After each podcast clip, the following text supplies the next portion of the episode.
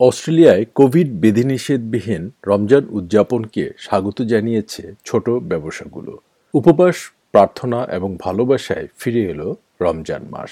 অস্ট্রেলিয়ার মুসলিম পরিবারগুলো দুই বছরের মধ্যেই এই প্রথম তারা কোভিড নাইন্টিন বিধিনিষেধ ছাড়াই পবিত্র মাসটি উদযাপন করতে পারবে। এবার এ নিয়ে একটি প্রতিবেদন।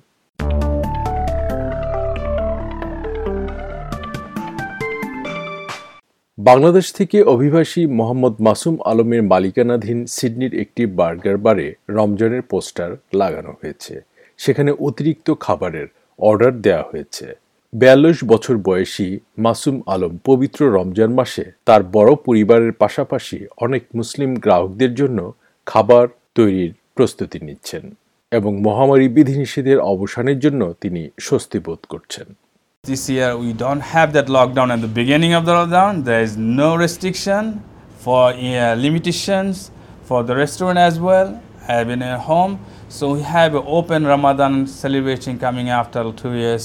তিনি বলেন এই বছর আমাদের সেই ধরনের লকডাউন নেই রেস্তোরাঁর পাশাপাশি বাড়ি থাকা নিয়েও কোনো বিধিনিষেধ নেই তাই দুই বছর পর স্বাভাবিকভাবে রমজান উদযাপন করতে পেরে আমরা সবাই খুশি রমজানের সময় অস্ট্রেলিয়ার প্রায় ছয় লক্ষ মুসলিম দিনের আলোতে উপবাস করবেন এবং আশা করা হচ্ছে যে তারা অভাবে থাকা মানুষদেরও দান করবেন।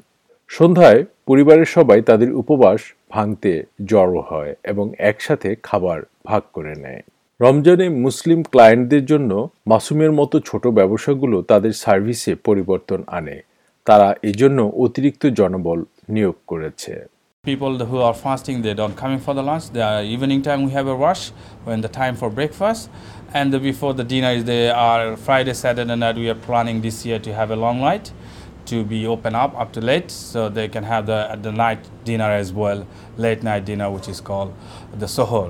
তিনি বলেন যারা উপোস করছেন তারা দুপুরের খাবারের জন্য আসেন না সন্ধ্যার সময় যখন উপবাস ভাঙার সময় হয় তখন তাদের ভিড় থাকে শুক্রবার এবং শনিবার রাতের খাবারের জন্য ভিড় থাকে।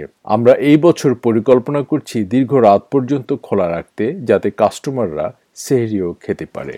ইসলামিক ক্যালেন্ডার চাঁদের পর্যায়গুলি অনুসরণ করে, যা সাধারণত লুনার সাইকেল নামে পরিচিত। তাই পবিত্র রমজান মাস গ্রেগরিয়ান ক্যালেন্ডারে প্রতি বছর প্রায় দশ দিন আগে আসে। এই বছর রমজান মাসের মধ্যে খ্রিস্টানদের ইস্টারও পড়ছে।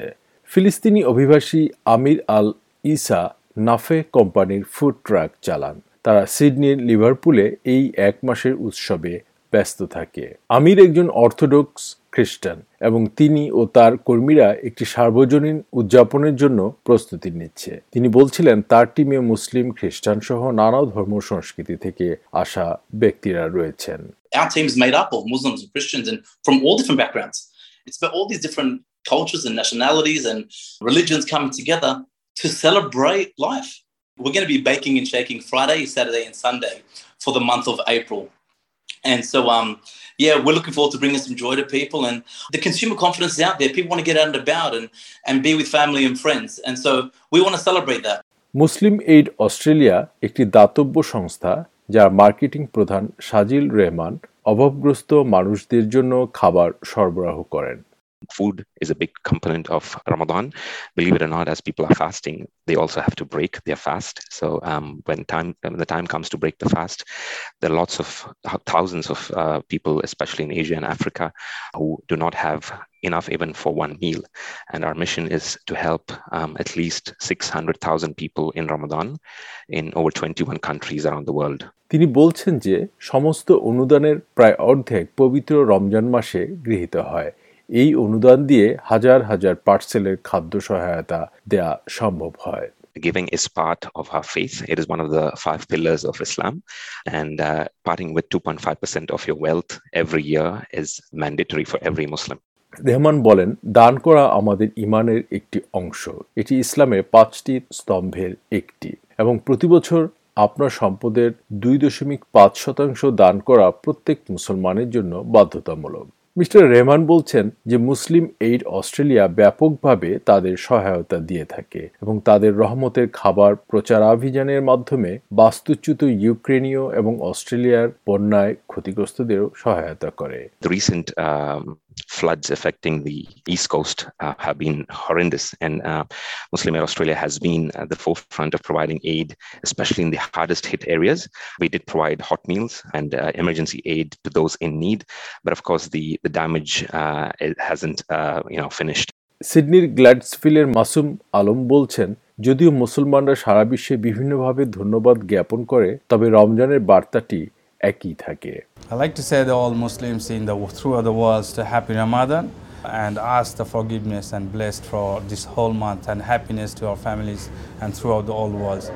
তিনি সারা বিশ্বের সকল মুসলমানদের উদ্দেশ্যে রমজানের শুভেচ্ছা জানিয়ে বলেন এই পুরো মাসটিতে ক্ষমা প্রার্থনা এবং আশীর্বাদ করুন এবং সারা বিশ্বে আমাদের পরিবারগুলোর জন্য সুখ বয়ে আনুক